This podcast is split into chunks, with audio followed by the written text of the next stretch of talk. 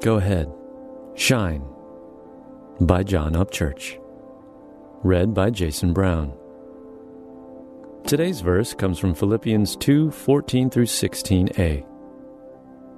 Do everything without complaining or arguing, so that you may become blameless and pure children of God, without fault in a crooked and depraved generation, in which you shine like stars in the universe as you hold out the word of life. The quick burning desire to be an astronomer came during year three of my college experience.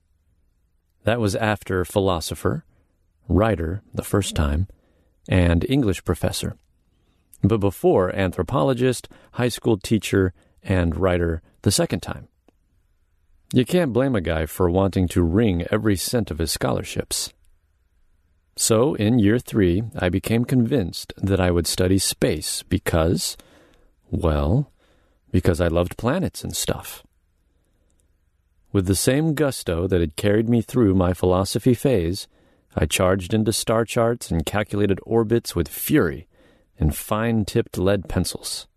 I pored over research on black holes and quasars and stared intently into the night sky, trying to figure out how in the world someone could think that a certain cluster of stars could look anything like a person or a goat or whatever.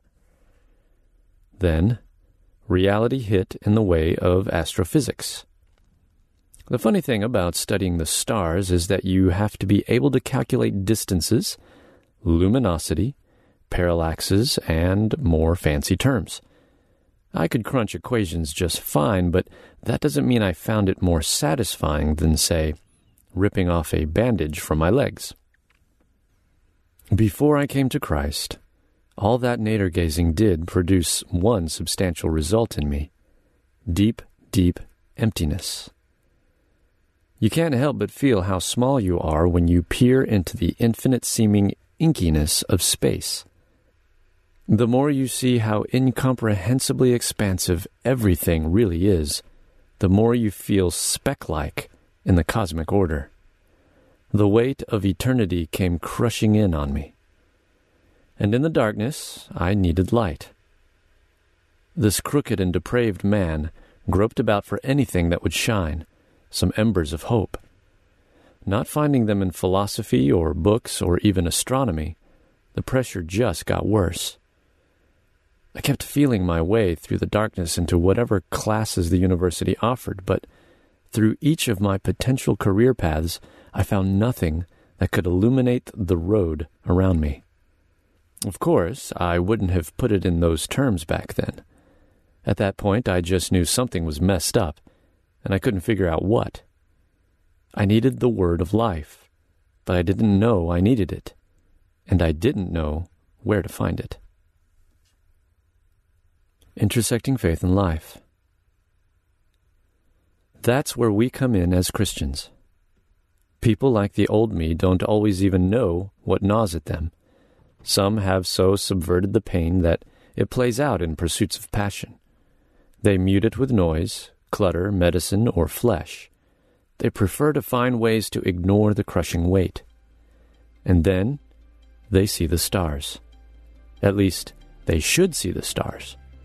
I don't necessarily mean the stars in the night since city lights drown them out for most of us nowadays. I mean, they need to see the stars around them who shine through their Jesus emulating behavior. That light has the power to both expose their blindness and help them see. So shine. People like the old me are counting on it.